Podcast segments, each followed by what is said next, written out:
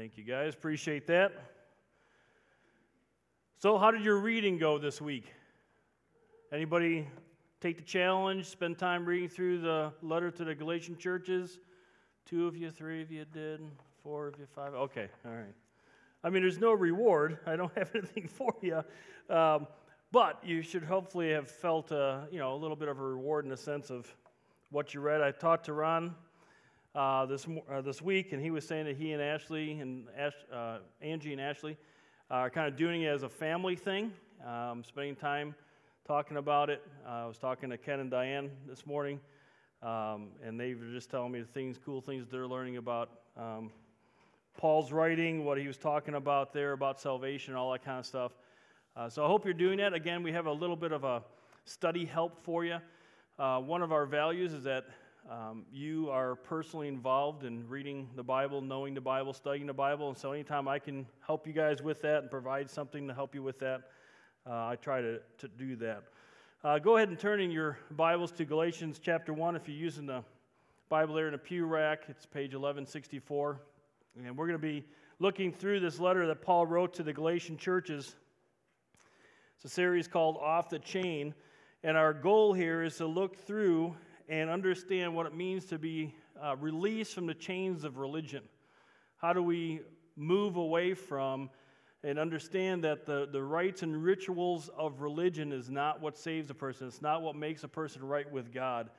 And, um, and so Paul's addressing that issue. And, and really, isn't that's kind of the big question in life? You know, how am I right with God? I think a lot of the reason why we have what we have going on in this world is that there are people who understand that they feel in the core of who they are that, that something's not right. They're missing something. They're looking for something. God tells us that in His, in his Word that He's put, placed eternity in our hearts. There is a sense that we need to be right with our Creator, with God, and our world is struggling with that question and answering that question correctly. So Paul answers that question in this, in this letter because there's people going around following after Paul. Peter had the same experiences too, but Paul had these people following around him as he go to a church or go to an area. People would come to Christ. He would start a church. Then he would have these Jewish people, some who were followers of Christ, some who weren't, and they would come in and they were trying to add to his message of salvation by faith in Christ and Christ alone these different rituals. And it was the Jewish uh, religion called Judaism that they're trying to impart and put into there. Today, it's other religions, some that are called Christian, some that are called other things, but it's still the same thing. People trying to rechain people, put people back into religious rituals in order to ensure their salvation. And as I was thinking about this, uh, a phrase came to my mind that this is high stakes. For some reason, a thought came to my mind, and I don't mean like stakes that are up in the air, like meat steaks, but this is, this is high stakes stuff that Paul is dealing with here. Because we're dealing with people's destinies. We're dealing with people's eternal destiny, their future. And if we don't get it right, then we don't get it right. We don't get right with God. And so Paul's coming in and we'll see, he's taught by Jesus Christ, just like the other apostles. That's what we're going to be talking about this morning. But he comes in with a message that God had given him and revealed to him that Jesus Christ did everything that needed to be done for us to be right with God. And then these other people are coming in with a different message. He calls it a distorted message. They're disturbing people. Because there's these people for, and he gives us some reasons in the letter to why they're doing this but they're keeping people from understanding the truth. And so, again, high stakes. This isn't just people having a little debate about what's theological, what doctrinal issues. It's not that, it's eternal life issues. So, to win the people back, these false teachers were claiming that Paul was teaching incorrectly and that he didn't have the authority that the apostles, the original 12 apostles, had. And, and we see it today, we see it everywhere. If you want to mess up somebody's message, you go after the message, but then you also go after their character. And these false teachers are doing that with Paul. So, what we want to do this morning, we're just going to follow in Paul's letter. So, Paul starts out his letter defending his ministry. And he's going to give us two major reasons why he was an apostle sent by Jesus Christ to, uh, to bring this message of salvation. The first one, first reason is that he's like the other 12s in that he was personally taught by Jesus Christ himself. That's the requirement to be a biblical apostle, that you had to be personally taught, personally interact with Jesus Christ physically. And Paul had that happen to him. And we'll talk about it too, that he actually kind of does one better. Uh, he says it was God's plan. God revealed Jesus Christ to me. We'll, we'll talk about that a little bit later and the reasons why I think he did that. And then his second proof of his apostleship is that the other apostles in Jerusalem recognized him as an apostle. So follow along with me. I'm going to read, um, starting out chapter 1, verses 11 through 17. And uh, again, his defense of his ministry starts out this way For I would have you know, brethren, that the gospel which was preached by me is not according to man. For I neither received it from man, nor was I taught it but I received it through a revelation of Jesus Christ. For you have heard of my former manner of, of life in Judaism. And again, that's that Jewish religion that man kind of developed after what God gave them originally in the Old Testament. Man started getting his hands on it, man started manipulating it, distorting it, and bringing it about to something that he wanted. They call it Judaism. He says, How I used to persecute the church of God beyond measure and try to destroy it. And I was advancing in Judaism beyond, beyond many of my contemporaries among my countrymen, being more extremely zealous for my ancestral traditions. But when God, who had set me apart even from my mother's womb and called me through his grace, was pleased to reveal his Son in me, so that I might preach him among the Gentiles, I did not immediately consult with flesh and blood, nor did I go up to Jerusalem to those who were apostles before me, but I went away to Arabia and returned once more to Damascus. So he was in Damascus, on his way to Damascus, meets Jesus Christ. So, Paul tells us, first of all, here that the gospel message, first of all, wasn't from men. He says it's not according to men. In other words, this didn't have its source in man. So, the message he's receiving, has received, a message that he's preaching, wasn't according to man. Man didn't come up with this, man didn't plan this. And it's pretty obvious because man, and I've talked about this before, man couldn't come up with, has never come up with the idea that the God of the universe put on flesh, lived on the earth, died on a cross, and then rose again. Man has never come up with that idea. Because if you look at all the religions of mankind, they're over here saying, I want to get to know God. I want to have a relationship with God. And so, let's see, I need to do this, and then I need to do this, and I need to do this whatever the religion is, it doesn't matter what the religion is. It's all about man doing what he should do or can do to get to God. And Scripture is going to show us that you can't do it that way. So this didn't come from man, it wasn't according to man. He didn't receive it from man. Somebody didn't come along and teach him this message. So, how did he receive it? Well, Paul tells us in these verses that he received it from God, actually verses 15 and 16, if you look at that, it says uh, that Paul said that he received it, he was set apart by God, he was called by God, and then he was he had the message of his, his son, God's son, revealed to him. So everything about him, he was chosen, he was called, the message was revealed, his ministry was given to him by God. Now we know from Acts 9 that Jesus Christ confronted Paul on his way to Damascus. Paul was going to go to Damascus. He was going to go arrest some more Christians. He was going to jail them, possibly kill some of them. And so he had his little hit list and he was going to go after these people. Jesus Christ confronts them, stops them, um, tells them basically who he is. Paul gives his life to Christ, realizing he's going down a wrong road, literally. So we get that, but Paul keeps referring back to, in these verses, that it was something that God started, that God directed. And, and here's why I think he's done that. The false teachers are coming into the church and they're saying, hey, listen, yeah, okay, you can believe in this Jesus guy, but you also need to follow the law. You remember the law, the law that God gave to Moses? Now, of course, they've tweaked it and changed it, but they're going to go back and they're going to say, God gave the law. And so Paul's saying that what he received was really what God had given him.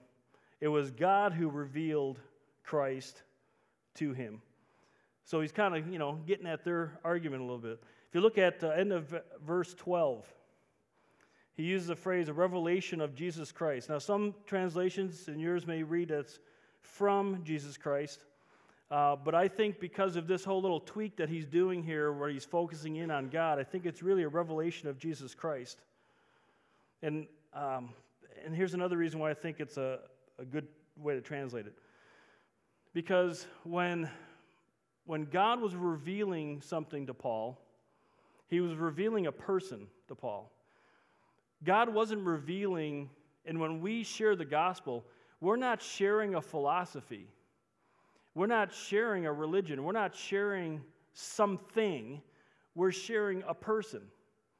And so when God revealed Jesus Christ, the gospel, to Paul, he revealed Jesus Christ. He revealed who Jesus Christ was. Because it's not about religion, it's not about a belief system or philosophy. It's about a relationship, a relationship we have with God. This word revelation is kind of a cool thing. Uh, it means uh, secret. Paul sometimes uses the word mystery. And it has this idea that back in the Old Testament, there are some things going on, some teaching that was happening that they didn't have the full understanding of. But when Jesus Christ showed up, then all that made sense. In fact, uh, 1 Peter 1, Peter talks about this.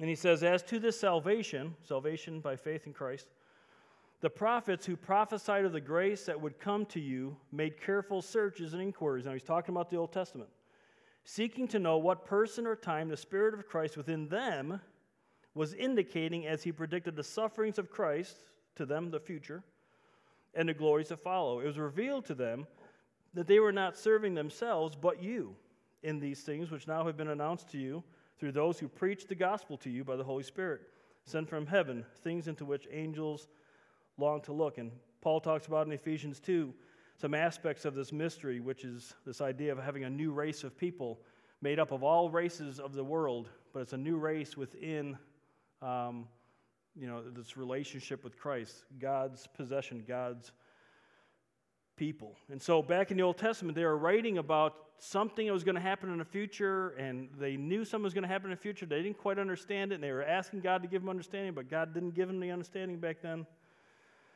But they get, we got the understanding when Jesus Christ come, came, when he fulfilled everything. Look back in verses 13 and 14. This is something only God could do. When you read 13 and 14, you see that Paul was, was a motivated, passionate zealot. I mean, this guy was all about this religion of Judaism. He was so all about it, he was so filled with it, it was such a part of his life that he was willing to kill people for it. I mean, that's crazy that you'd be willing to kill for your religion, especially, you know, Jesus Christ said we're supposed to love everybody. We're, we're supposed to share him with everybody. We're not to be killing people. But here, Paul, on the behalf of Judaism, was going out and killing people. He was persecuting the church beyond measure. He was trying to destroy it. It's a military term. The idea of a of an army coming into a town and just destroying it. He was looking to destroy the church. He was moving up the religious leadership ladder. He said he was more extremely zealous for any ancestral, his ancestral traditions. Again, he's talking about this law that these guys had turned into basically just some, just some thoughts of the, their own thoughts. you know, was, one of the things they used to do was they would, um, some guy would say, Well, this is what I think the, the Old Testament's teaching. And rather than going back to the Old Testament to find out, these guys would say, Well, I think we, we think what you're saying might be right here, but not right here. And then some other person would say, Well, yeah, but I think what he's saying, he's wrong here, but you guys are right. And pretty soon it's just a bunch of these guys, as I call a pooling of ignorance, a bunch of people talking about what they think the Bible talks about. Anybody ever been in a Bible study like that before, by the way? They're sitting around, well, I think the Bible says, well, I think the Bible, listen, the Bible only says what the Bible says. We can't think that it says something and somebody else thinks it says something else that's contrary. It only says one thing God's giving us a message. So Paul was into this religion. He thought being right with God was doing all these things. And uh, his point is, I think, is that he's saying only God could get me out of this. Only God could shake my world enough to let me understand that this is not the way to him, that Jesus Christ had something. So when Jesus Christ showed up, it made an impact in his life. He goes on to say, verse 16 through the end there of 24, we're not going to read all the way through 24, but he goes on to say that uh, he didn't consult with any person. So after he received the message that God had given him through Jesus Christ, he, he uh, didn't go and check with everybody. Hey, did you hear? You know, this is what I got. What do you think? He didn't go down to Jerusalem to the other apostles and say, hey, is this what I'm supposed to be teaching? Um, obviously, he didn't really feel like he needed to do that because if they're hearing from God and he's hearing from God, they're going to be teaching the same thing. He headed out to Arabia and then eventually back to Damascus. Um, as you read through this and study through this, scholars believe that he went down to Arabia, which is the desert area. So if you have Jerusalem, see, I got to do it reverse. So if you have Jerusalem here, you have Damascus here, uh, north and east of Jerusalem. I think they say about 40 miles, something like that. Um, so right in here, there's a little desert area that they're calling Arabia. And he spent time there and back in Damascus. And scholars believe that there was a real good chance that that's where kind of Paul and Jesus hung out and where Jesus taught Paul, because it's interesting. He says it happened for three years. Um, but then after that, Paul went back to Damascus. Now, it does say that he did go down to Jerusalem. He does admit that. Yeah, I went down to Jerusalem. But he only went down there for 15 days. Not enough time to get, um, you know, fully trained by the apostles. He only met Peter, and he only met James. Now, Peter was probably the most popular apostle. James was Jesus' brother, so yeah, it makes sense that he'd want to meet them. And the word that he uses, he says that I might become acquainted with them, literally means to get to know them, to, to meet them, to finally get a, a chance to meet these guys. Acts 9 tells us the trip happened because the Jews in Damascus finally got tired of Paul and they were going to kill him. So it makes a, it almost feels like Paul would have stayed in Damascus. He didn't have to go to Jerusalem, but he, for the sake of his life, he decided to head down, down that way. But then after that, he headed north to Syria and then to Cilicia to his hometown in Tarsus. Um, again, he didn't even, as it says here, didn't talk to anybody in the churches in that area. People heard about me, but I didn't actually go talk to them. So his point is, what I received, I received from God as he revealed Jesus Christ to me. And we know from his other test, part of his testimony, Jesus Christ himself taught him. So this message is from Christ. Well, then Paul goes on and he's going to use his second defense for why it was that he was considered an apostle. He had authority that when the false teachers came in and said, Paul's wrong, Paul's like, No, I'm not. I'm an apostle. You're not. Is the fact that he went down to Jerusalem. Now, it took another 14 years. So, anywhere between 14 17 years, Paul is out teaching this gospel, telling people about Jesus Christ not thinking he needs to d- deal with the apostles, not thinking he needs their approval for anything. He's just out there teaching for almost, well, for 14, possibly 17 years, depending on how you want to add up those numbers. And Paul, or the apostles, basically confirmed Paul's apostleship in three ways. First of all, they confirmed his message. Secondly, they confirmed his mission. And then in the case of Peter, Peter received his rebuke and we'll talk a little bit about that and how that shows that he's an apostle. Well, follow along as I read chapter 2. We're going to read verses 1 through 6 here to get started. Paul says, And after an interval of 14 years, I went up again to Jerusalem with Barnabas, taking Titus also.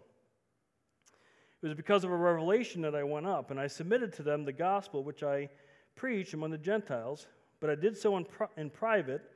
So those who, uh, so those, yeah, could have used one of those donuts right about now.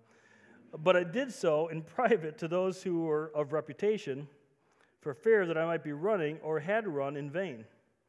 But not even Titus, who was with me, though he was a Greek or a Gentile, was compelled to be circumcised. But it was because of the false brethren, secretly brought in, who had sneaked in to spy out our liberty, which we have in Christ Jesus, in order to bring us into bondage. But we did not yield in subjection to them for even an hour, so that the truth of the gospel would remain with you. But from those who were of high reputation, really what they were makes no difference to me. God shows no partiality. Well, those who were of reputation, reputation contributed nothing to me. Now, there's a lot that we can get into, but I'm going to try to stay, uh, you know, kind of clipping along the tops here and keep us moving along. But after 14 years, Paul ends up going to Jerusalem to present to them, to give to them, and show them what his, um, what the gospel was that he was teaching. Acts 15 tells us uh, that it happened because in Antioch, Paul and Barnabas had taken off on their first missionary journey, so they're over out west and they're going around and they're starting up churches, including some of the churches in the Galatian area.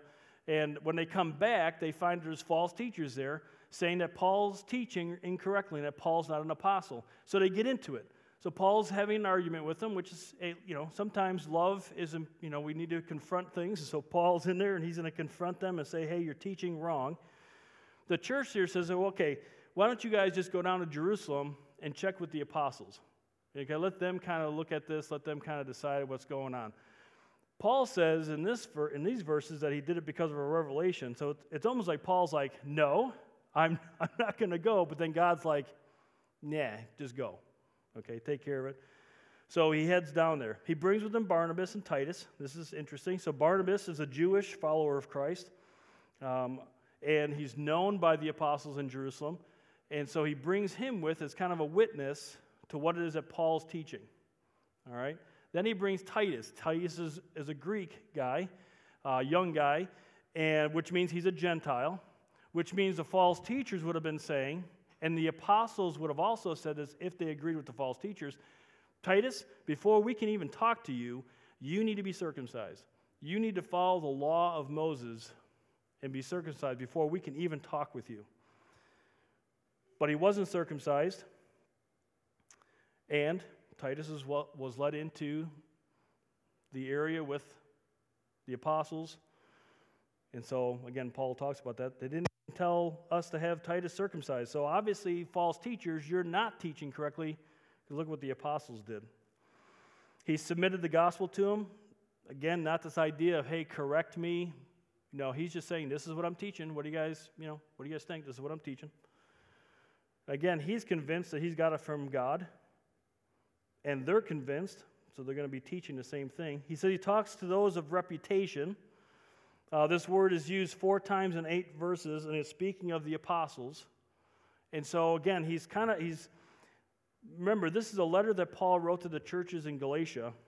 This letter then gets circulated through all the churches of that time. So the Christians in these churches are hearing this. The false teachers who are in those churches trying to disrupt things, they're hearing Paul say this.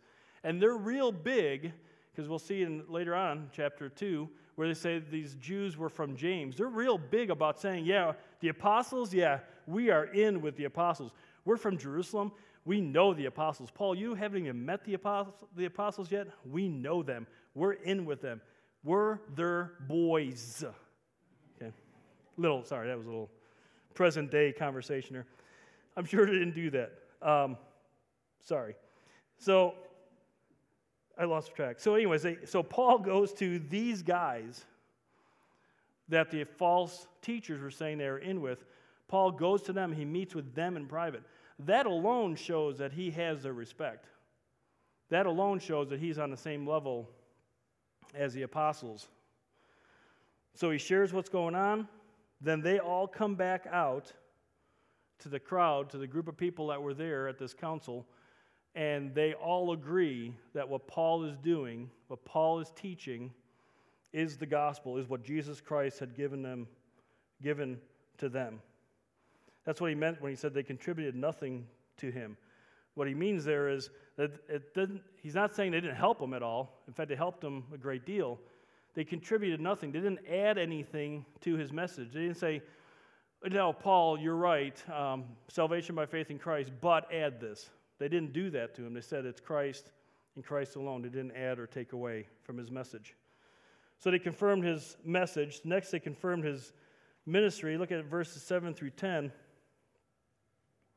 says, But on the contrary, seeing that I had been entrusted with the gospel to the uncircumcised, or to the Gentile, to the non Jew, just as Peter had been to the circumcised, or to the Jewish people, for he who effectually uh, worked for Peter and his apostleship to the circumcised effectually worked for me also to the Gentiles.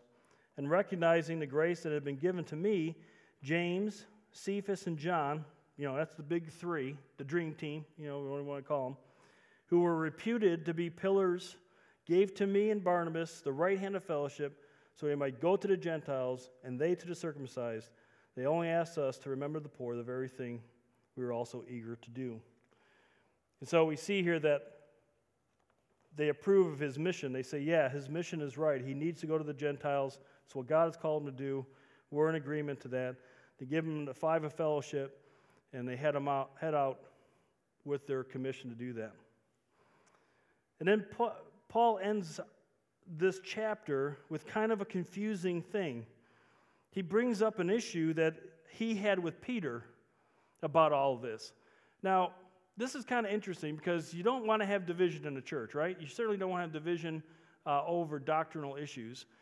And yet, Paul brings up to everybody, and Peter is going to see this in writing too as it circulates through the churches, this issue that he had with Peter. And I think to me, part of the reason for this is that it's kind of a negative example of the fact that Peter was screwing up and Paul called him on it, and Peter respected what Paul had to say. He took it as he would take it from another apostle, therefore proving that Paul was an apostle. We're not going to read the whole thing. You can go ahead and read it. But let me just give you some background on it and, and summarize what's going on. At some time after uh, the time that Paul was in Jerusalem, Peter, as Peter would have done, went up to Antioch. And he decided to go hang out with them, uh, to spend time with them. And so when they got together for meals, like Christians are good at doing, you know, churches love to have meals and all that kind of stuff. So they would get together, and the Jew Christians would be there, and the Gentile Christians would be there, and they'd be all having a great time, and they would be breaking bread together, you know, having communion together. And uh, it was just a great time of worship. And Paul and Peter and everybody was demonstrating what the gospel was all about. Everybody from all over the world who, could, who came to Christ can worship together, be free in each other's um, company. We don't have to stay away from people. The Mosaic Law told the Jews to keep distance from the Gentiles. Um, the Judaism pretty much separated them completely. But then it says that some Jews from James, some Jewish guys from James, see how they've connected themselves back to James, showed up. Peter began to withdraw. Interesting word. It means to slowly move away over a period of time. So let me just kind of paint the picture. I think what was going on here. Um, so Peter's over here, and they're all hanging out, and you know, Jews, Gentiles, Christians are all talking. They're having a great time, enjoying each other's company. Then these Jews from James, again, James wouldn't approve of this, but they're going to use James for their you know power and authority. They come, and they're talking, and they're talking with Peter, and Peter's now starting to feel a little uncomfortable because these guys are the ones who are saying, yeah, faith in Christ, but add to it certain things. And until those certain things happen, we can't have fellowship with you. And so Peter's like talking with them, and he's coming over here talking with them, and, and then he comes back here and they're like, hey, Peter, we're going to go over to Joe Schmo's house and we're going to have dinner. And Paul's like, oh, yeah, yeah, well, you know, I let me get back to you because I don't think I can. I don't think I can make it. I got some other things scheduled. Got some teaching I got to do. That kind of thing. So then they go off and do the thing. Peter goes over here and hangs out with the Jewish guys. And Paul sees that and he starts realizing this is happening over a period of time. So Paul's starting to realize hey, wait, wait, wait, wait, wait. You don't have something else to do. You don't want to hang out with the Gentiles. And not only that, but Peter, because of his authority, the other Jews were doing the same thing. And they were kind of hanging out over here with the Jewish people, and the Gentiles and Paul were over, by the, over here spending time together. So Paul calls them on that. He calls them out in front of everyone because everybody needed to hear this. Everybody needed to understand this is not the gospel. This is not what the apostles have been teaching because they just got done telling Paul, yeah, you're good to go. This is what we've been teaching. And this is not what a follower of Christ does. They don't return back to the law, they're not hypocrites in that way. So he pulls Peter aside. He tells him where he's wrong. He tells him that that's the law. We're not under the law. The law says to separate yourself from Gentiles. Jesus doesn't. Jesus says to be unified with those who have come to Christ, no matter what their background is. Now, we don't really have any record from Paul here in this letter saying what happened with Peter, but we know from church history, we know from the rest of the Bible, Peter got the message. Because read Peter's letters. It's all about salvation through faith in Christ and Christ alone. It's all about being unified. All people, no matter what their race is, be unified under Jesus Christ and in the salvation of Christ. Peter got the message, and, and Paul is saying, Peter got the message. False teachers, you need to get the message. I have the authority as an apostle. Well, unfortunately, Paul's letter didn't uh, keep false teachers from going into the churches of that day. Unfortunately, it hasn't kept false teachers coming into the church of today. And so, what are some things that we can draw from it? What are some things we can pull from Paul's defense of his apostleship and his authority that we can apply to ourselves today? Just three things. First of all, we need to know what the Bible actually teaches. One of the reasons why these guys in Judaism got screwed up is because they failed to go back to the Old Testament and truly study out the Old Testament. And when somebody brought some wrong teaching, rather than keep talking about what that guy was teaching and, and saying and trying to, you know, make it work, they needed to go back to the Old Testament and find out what was going on. And because they didn't do that, they missed who Jesus Christ was. And because, because they missed who Jesus Christ was, they missed what salvation was. They missed that relationship with God. when, when people come to me and they say, Harold, um, we're going to do a Bible study, you, get, you know a good book that we can study? We laugh, but the number of times that happens. If you're going to have a Bible study, study the Bible. There, there might be some helpful tools out there that you can use to study the Bible. When we get together on Thursday nights, when we do a Bible study, we're going to study the Bible. And, and I'm going to encourage you guys to read it. I'm going to encourage you guys to, to break it apart, to have tools at your house to work through. I want you to study this God's Word, study the Bible. Otherwise, call it a book club, call it a discussion. But whatever the case, we need to know what the Bible says. We need to personally get into it. When I'm talking to people about, about Christ and they have questions, the first thing I tell them if you have a Bible, grab it. If not, I'm going to get you one. Start reading it. Let God teach them what he has to teach them. We don't need to be afraid of that. We need to get back and actually know what the Bible teaches, personally, reading it and studying it. Secondly, we need to protect the purity of the gospel. And I see this all the time, you guys. I really do. It's, it's really, and it's, um, it has to be, I'm, it's a little frustrating for me.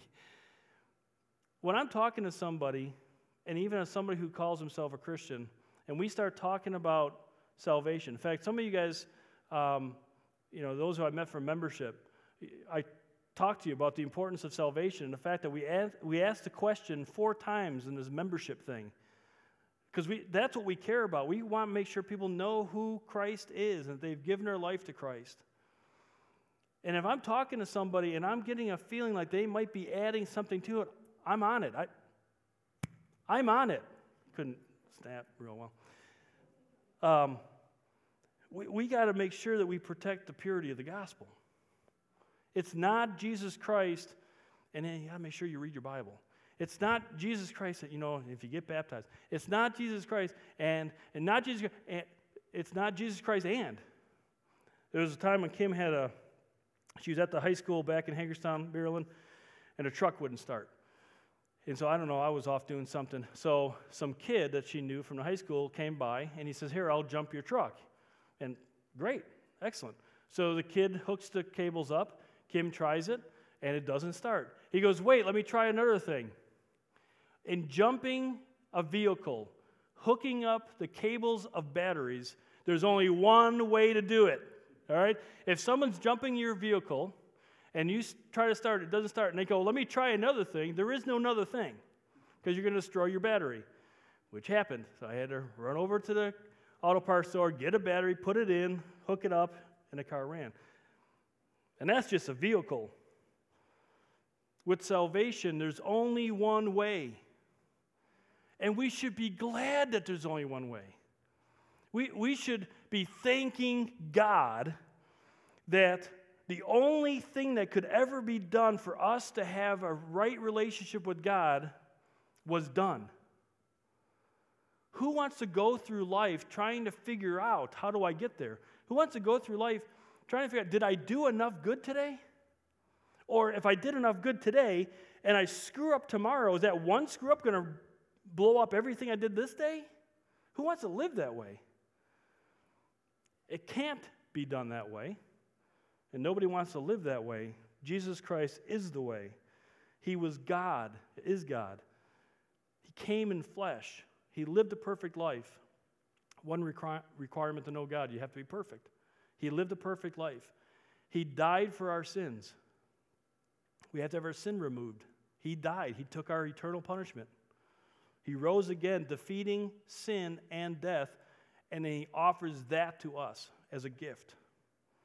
There's only one way, and thank God there's only one way. And we need to be able to present that gospel to people, correct even those who claim to be Christians with the gospel, protect the purity of the gospel, help that person know what the gospel really means. And lastly, as I said at the beginning, this is high, high stakes. This is e- someone's eternal destiny in the balance. We need to be sharing that with people who don't know Christ. I'm telling you, I don't know if I should do this or not, but I read the headlines multiple times in a day. I think I'm becoming obsessed. I, I, I need to stop. What a screwed up world we live in.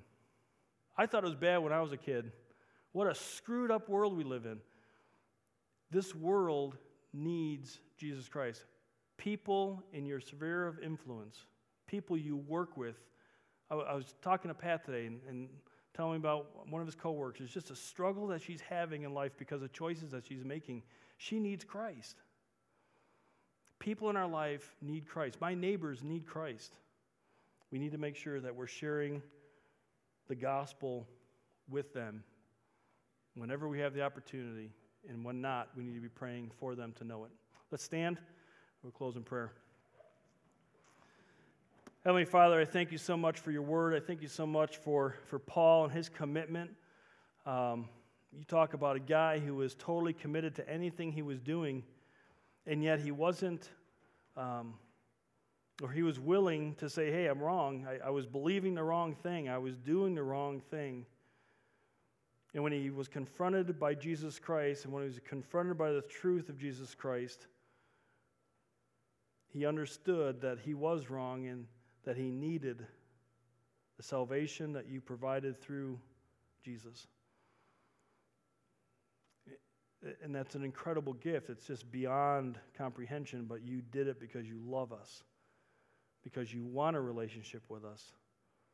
You want us in heaven with you one day. You don't send people to hell, but you're not going to force yourself on people because you truly love us. You want us to choose you, but you'll take people to heaven if they would just turn to you and ask for the forgiveness of their sins and trust in Christ's sacrifice on the cross and that alone for their salvation. Lord, help us to truly understand that. Help us to receive it if we haven't. Help us to protect that message and Lord, we just pray that you would honor us with allowing this people to see people come to Christ, those that we can impact. Praise things in Christ's name. Amen. Well, thanks for being here. Have a happy Father's Day. Go home and do nothing, dads.